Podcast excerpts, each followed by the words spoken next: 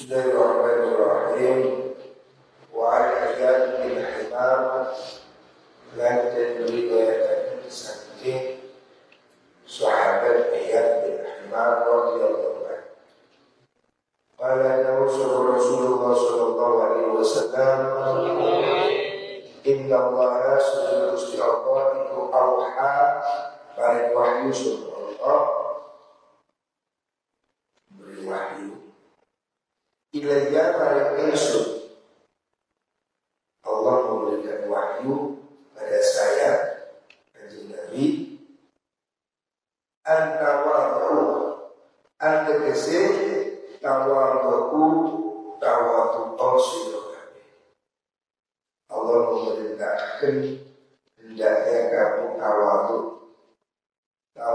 itu lawan dari sombong Jangan sombong walaupun pintar, walaupun kaya,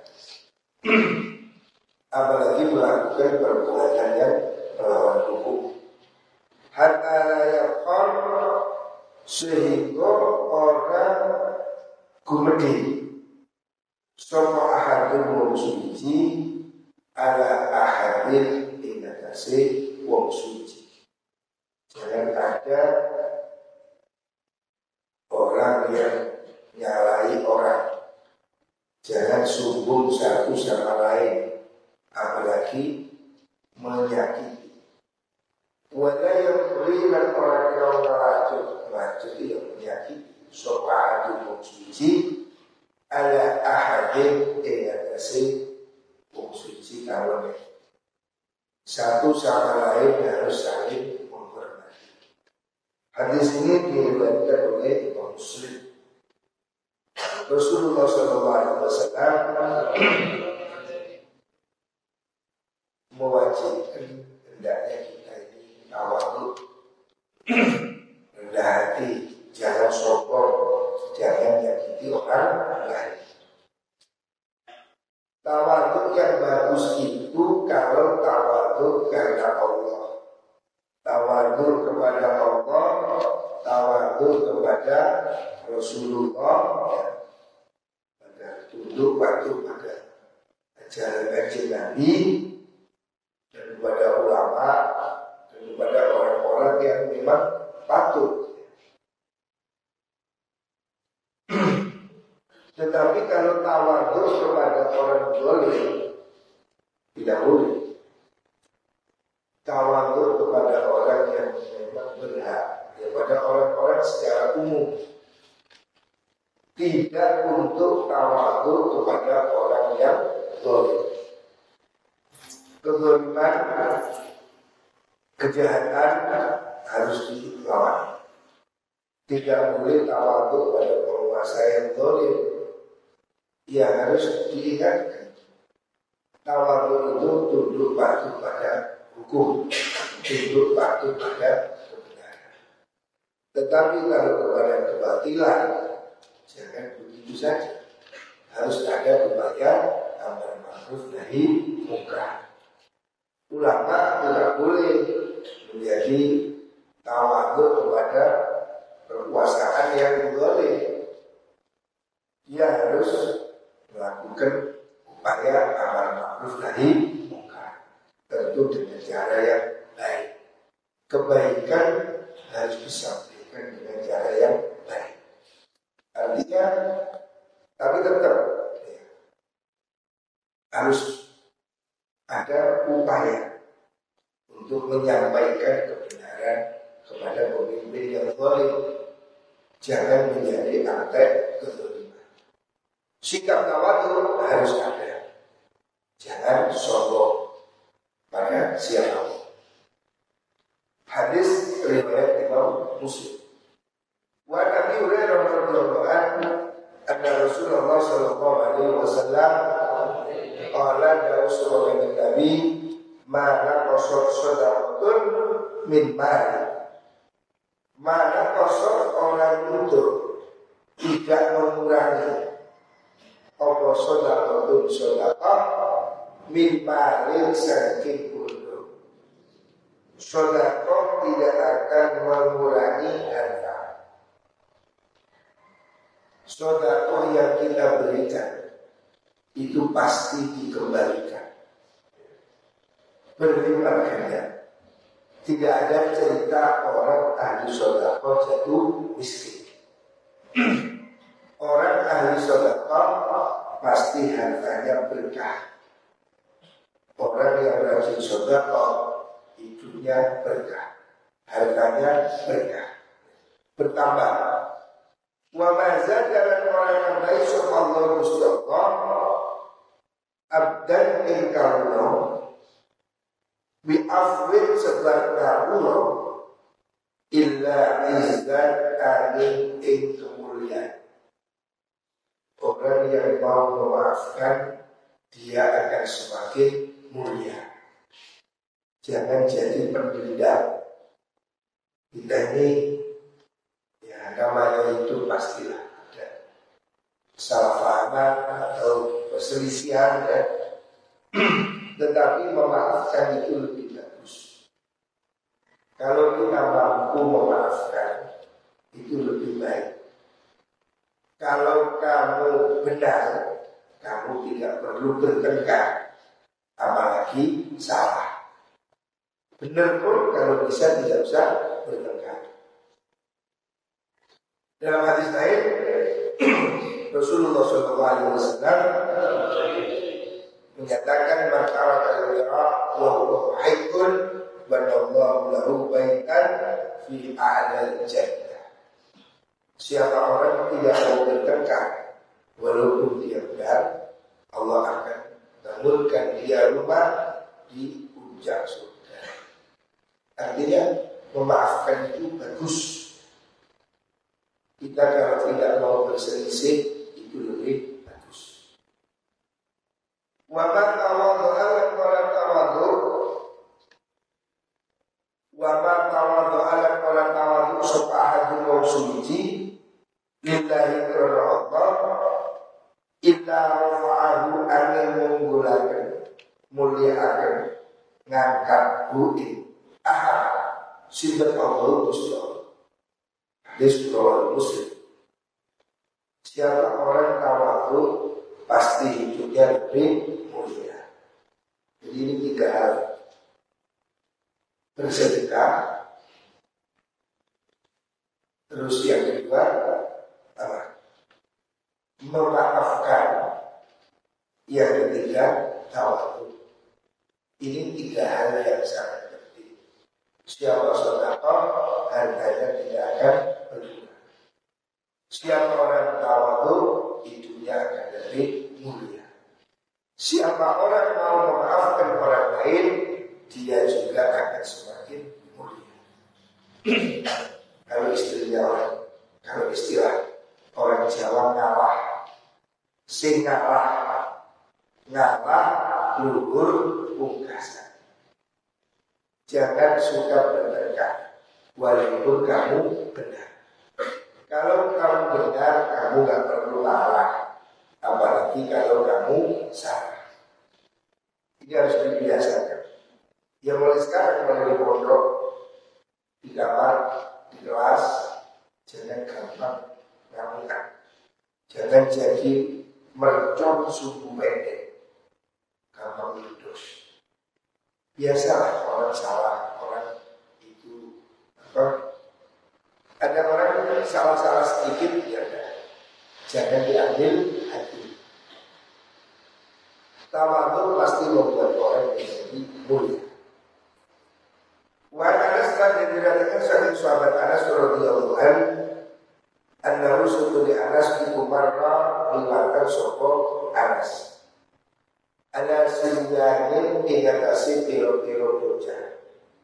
Sahabat Anas lewat pada sekelompok anak-anak Ikam. Fasal lama mengulung salam sopo sahabat Anas. Sahabat Anas dia lebih tua mengucapkan salam pada anak-anak kecil. Wakala lahu Anas karena Nabi Shallallahu Alaihi Wasallam yaf'al. Karena Rasul Nabi kanjeng Nabi iku yaf'alu nglakoni sapa kanjeng Nabi ing salah. Artinya mengucapkan salam ini dari orang yang lebih tua kepada yang lebih muda, dari yang pangkat kepada yang biasa, dari yang kaya kepada yang miskin, itu bagus. Khususnya untuk anak kecil. Anak-anak kecil ini harus diajari untuk tawaduk adab. Mengucap salam ini bagian dari kesopanan. Supaya tidak sombong. Kita menyalam lebih dulu. Nyapa lebih dulu. Menunjukkan kita yang lebih dewasa, lebih besar, lebih apa, tidak sombong. Mengucapkan salam lebih dulu itu menunjukkan keramahan itu menunjukkan tawadhu. Jadi yang lebih bagus itu yang memulai mengucapkan salam. Lalu kamu ketemu kalau bisa kamu yang memulai mengucapkan salam. Walaupun itu termasuk pada anak kecil. Rasulullah SAW juga melakukan hal seperti itu. Makanya sahabat Anas berkata Nabi mengatakan itu salah pada anak kecil. Makanya saya juga melakukan. Artinya sahabat itu ingin niru kajeng Nabi. Sahabat ingin apa pun mengikuti Nabi. Makanya ketika dia mengucapkan salam pada anak kecil itu demi mengikuti kajeng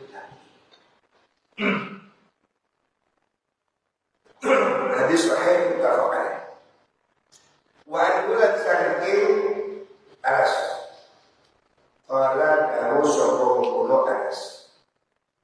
Ingkaran ingkaran al amatu min imai ahli Madinah. Ingkaran itu illahu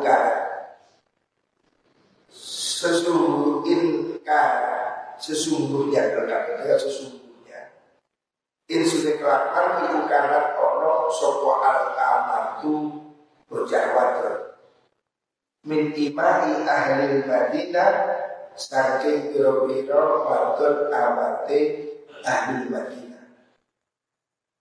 Iku lata kudu yakina sopo amat Bida biyadin Nabi kelawan asroni Nabi Muhammad Sallallahu Alaihi Wasallam. Fatab taliku Mengkobidal Sopo Kulo Ahmad di kelawan Nabi Hai syahat di dalam sekiranya Sopo Kulo Ahmad Roh Bukhari. Ahmad itu perempuan muda Ada manusia pada zaman itu. Ada orang merdeka, ada orang muda. Yang dimaksud imam sama yang itu wanita-wanita muda. Artinya pada masa itu ada manusia kelas dua, yaitu muda, orang yang dianggap rendah. Tetapi bagaimana Rasulullah SAW mengajarkan hidup tawadu Sahabat Anas mengatakan begitu mulia akhlaknya begitu luhur Rasulullah Shallallahu Alaihi Wasallam beliaulah yang mengajarkan kesetaraan egaliter zaman itu ada budak ada orang merdeka ada Kanjeng Nabi itu kerso ditarik oleh seorang Buddha. Artinya Buddha ini manusia yang dianggap level. Itu ngajak Nabi ke sana, Nabi tolong kamu, tolong kamu gitu. Kanjeng Nabi itu mau meladeni permintaan seorang Buddha. Artinya kanjeng Nabi itu siapa pun dihargai. Walaupun dia seorang Buddha. Makanya hadis ini mengatakan Jika nanti amatu min imani ahli Madinah La ta'khudu Biyadi Nabi Sallallahu Alaihi Wasallam Wadatan itu bihi aitu Nabi itu tangannya bisa digeret oleh seorang budak ke mana saja. Artinya Rasulullah itu suka membantu. Kanjeng Nabi itu suka menolong orang lain walaupun dia itu seorang muda. Ya, Betapa mulia kanjeng Nabi. Jadi sahabat Anas, Anas ini membantu ya Nabi. Anas mengatakan bahwa kanjeng Nabi itu biasa ini budak. Dia bisa narik konon tangannya Nabi, digeret ke sana, digeret ke situ. Maksudnya diminta dulu tapi dulu kan Nabi lu ya Manusia luar biasa Tidak punya pengawal. Tidak punya penjaga pintu. Tidak punya bodyguard. Anjing Nabi manusia yang sangat-sangat egaliter. Manusia yang sangat menghargai manusia. Kita ini sekarang ada yang pejabat. Oh ketemu sulit. Harus melewati satpam, harus bikin janji, ya kan? Jangankan bupati. Kadang pemimpin ormas saja Pemimpin ormas atau kiai bahkan kadang itu ditemui susahnya setengah mati.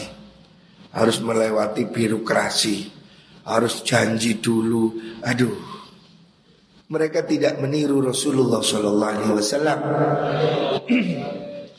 Kanjeng Nabi itu tidak punya penjaga pintu. Kanjeng Nabi tidak punya pengawal. Kanjeng Nabi bisa diajak siapa pun, bahkan oleh budak. Budak itu manusia kelas dua. Nabi tidak menganggap rendah. Kanjeng Nabi mau nolong siapa pun, mau digeret, maksudnya digeret ke sana itu diminta tolong umpamanya tolong anu angkatkan anu tolong apa gitu maksudnya artinya hadis ini mengatakan kanjeng Nabi itu diminta tolong siapa pun tidak pernah nolak. Sehingga oleh budak sekalipun. Dan yang tidak dikenal. Makanya redaksinya ingkanatil amatu min imai ahli Madinah. Budak dari budak-budak yang ada di Medina. Artinya siapa pun ya, siapa pun yang ingin ketemu Nabi, ingin minta tolong Nabi, ditolong. Ini loh pemimpin. Tidak ada jarak dengan umat. Pemimpin yang terus bersama ya, membersamai kepada umatnya. Kadang kita ada pemimpin itu sulit di SMS gak dijawab, di WA nggak dijawab, jaimnya setengah mati. Padahal dia cuma ketua ormas. Padahal ya dia cuma apalah. Tapi jaimnya parah. Banyak teman kita itu kadang seperti itu. Jadi pejabat sulit dihubungi. Jadi kiai sulit ditemui, tidak boleh. Tirulah Rasulullah Alaihi Wasallam Kanjeng Nabi tidak ada jarak dengan siapa pun. Bahkan ini hadis riwayat Imam Bukhari Rasulullah Shallallahu Alaihi Wasallam bisa ditarik tangannya digeret oleh siapa pun bahkan budak-budak yang ada di Medina. Artinya budak-budak itu ungkapan dari manusia yang ya yang dianggap rendah lah. Nabi dengan senang hati melayani mereka. Nabilah orang yang mengajarkan kesetaraan bahwa semua manusia itu sama. Semua manusia dari anak cucu Nabi Adam. jangan ada kesombongan. Walaupun dia menjadi pemimpin, jangan pakai jarak pada rakyat. Kiai jangan bikin jarak pada umat. Tirulah Nabi Muhammad Wasallam. Wa anil Aswad bin Yazid dan dan riwayatkan saking sahabat Aswad bin Yazid Qala dawu sapa Aswad bin Yazid. tu takon ingsun. Aisyah ta ing Sayyidah Aisyah radhiyallahu anha akan ma ing perkara kana kang ono subhan Nabi sallallahu alaihi wasallam iku yasna'u agawe sapa Kanjeng Nabi fi baitihi ing dalem daleme Kanjeng Nabi. Ada sahabat kepingin tahu Nabi itu sehari-hari seperti apa? Orang ini kalau di depan umum kan biasanya pasang aksi. Orang itu kalau di depan umum itu bisa pura-pura. Tapi kalau di rumah kan tidak. Orang kan asli kalau ada di rumah. ada seorang sahabat namanya Aswad bin Yazid bertanya kepada Sayyidah Aisyah radhiyallahu anha. Dia bertanya bagaimana kehidupan kanjeng Nabi sehari-hari. Sehari-hari itu bisa apa? Maksudnya ada orang yang kepingin ngecek. Ngecek kepada istrinya kanjeng Nabi. Gimana sih Nabi itu sehari-hari gimana? Kadang ada orang itu kan action. Bilangnya sabar. Bilangnya menyuruh orang santun. Tapi kalau di rumah istrinya dikaplok Dia nyuruh sabar tapi dirinya ngamuan Ada orang kalau di luar kelihatan kalem Tapi kalau di rumah galak. Makanya ada orang kepingin tanya pada Sayyidah Aisyah. Sayyidah Aisyah Bagaimana kondisi kanjeng Nabi sehari-hari? Sama enggak Nabi kalau di luar dengan di dalam rumah. Ada orang kalau di rumah di, ru di luar rumah gagah Berwibawa. Tapi kalau di dalam rumah takut sama istrinya. Disentak bujone mengong. Ada profesor yang kalau dibentak istrinya goblok mendadak. Artinya tidak berwibawa sama sekali. Ada. Ada orang tipe laki-laki takut istri sehingga dia itu tidak ada wibawanya. Tapi di luar wibawa. Di dalam rumah ya Cina ada. Sebaliknya juga ada yang di luar kelihatan lembut, tapi kalau di dalam rumah galak. Nah orang ini tanya kanjeng Nabi gimana? Kalau kanjeng Nabi bagaimana sehari-hari? Artinya Rasulullah Shallallahu Alaihi Wasallam itu di rumah tangga seperti apa? Makanya Aswad bin Yazid bertanya kepada Sayyidah Aisyah. Kalat jawab sopo Sayyidah Aisyah. Karena ono sopo nabi iku yakunu ono sopo kanjeng nabi iku fi mahad fi mihnati ahlihi ing dalam ngeladeni keluargane kanjeng Nabi.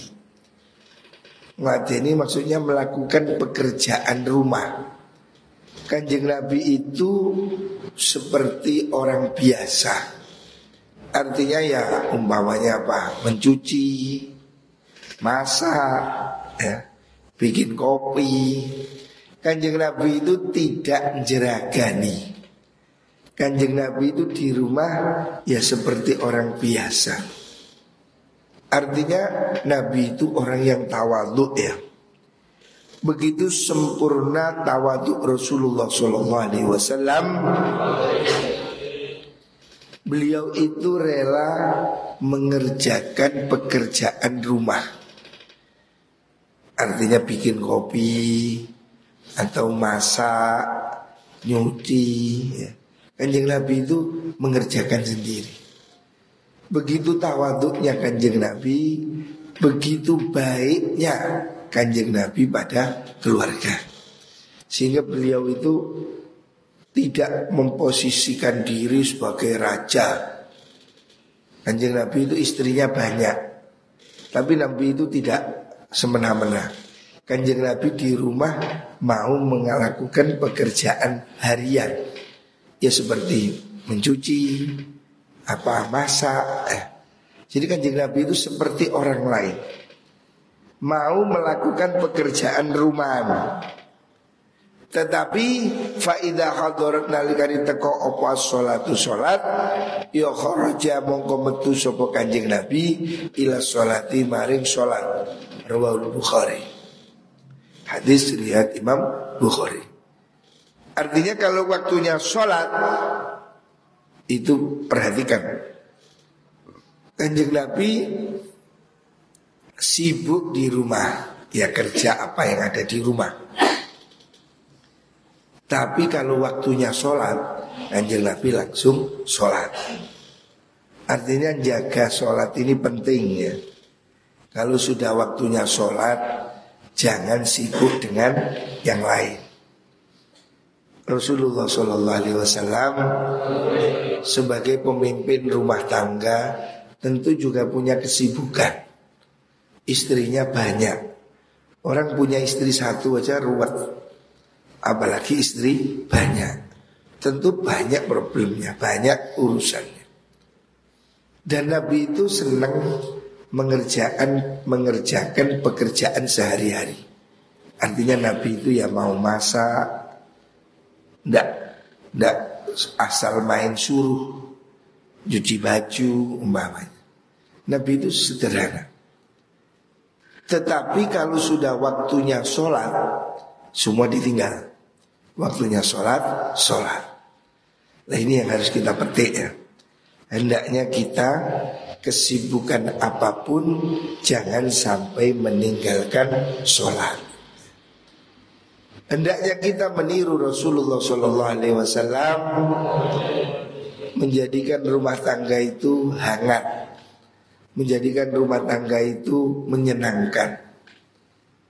Nabi mengatakan baiti jannati rumahku surgaku. Artinya rumah itu harus menjadi tempat yang nyaman. Situasi harus kondusif ya. Baik hubungan keluarga harmonis. Tidak menang-menangan suami istri saling mendukung.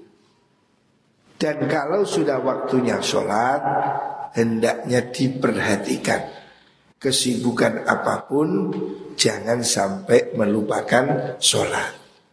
Kita harus berusaha ya. berusaha bagaimana kita ini sholat tepat waktu. Jangan sampai kodok, apalagi subuh ya. Malam kan sudah tidur, subuh jangan kodok. Ya. Ini penting, disiplin sholat subuh ini penting. Ada dua. Sholat yang berat. Isak dan subuh. Bukan maghrib. Yang berat itu isak dan subuh. Sebab orang itu isak itu kadang ngenteng loh. Nanti aja. Wis TV Nanti aja. Terus tidur. Bangun-bangun sudah subuh Makanya Rasulullah SAW mengatakan sholat yang berat itu dua Isya dan subuh. Jadi kita usahakan ya. Sholat isya subuh berjamaah Siapa orang sholat isya dan subuh berjamaah Maka dia sudah dapat pahala qiyamul lail Kalau kamu belum mampu qiyamul lail Belum mampu tahajud Minimal lakukan jamaah isya dan subuh Itu sudah dapat pahalanya qiyamul lail Muka semuanya tertib jaga sholat. Amin Allahumma amin.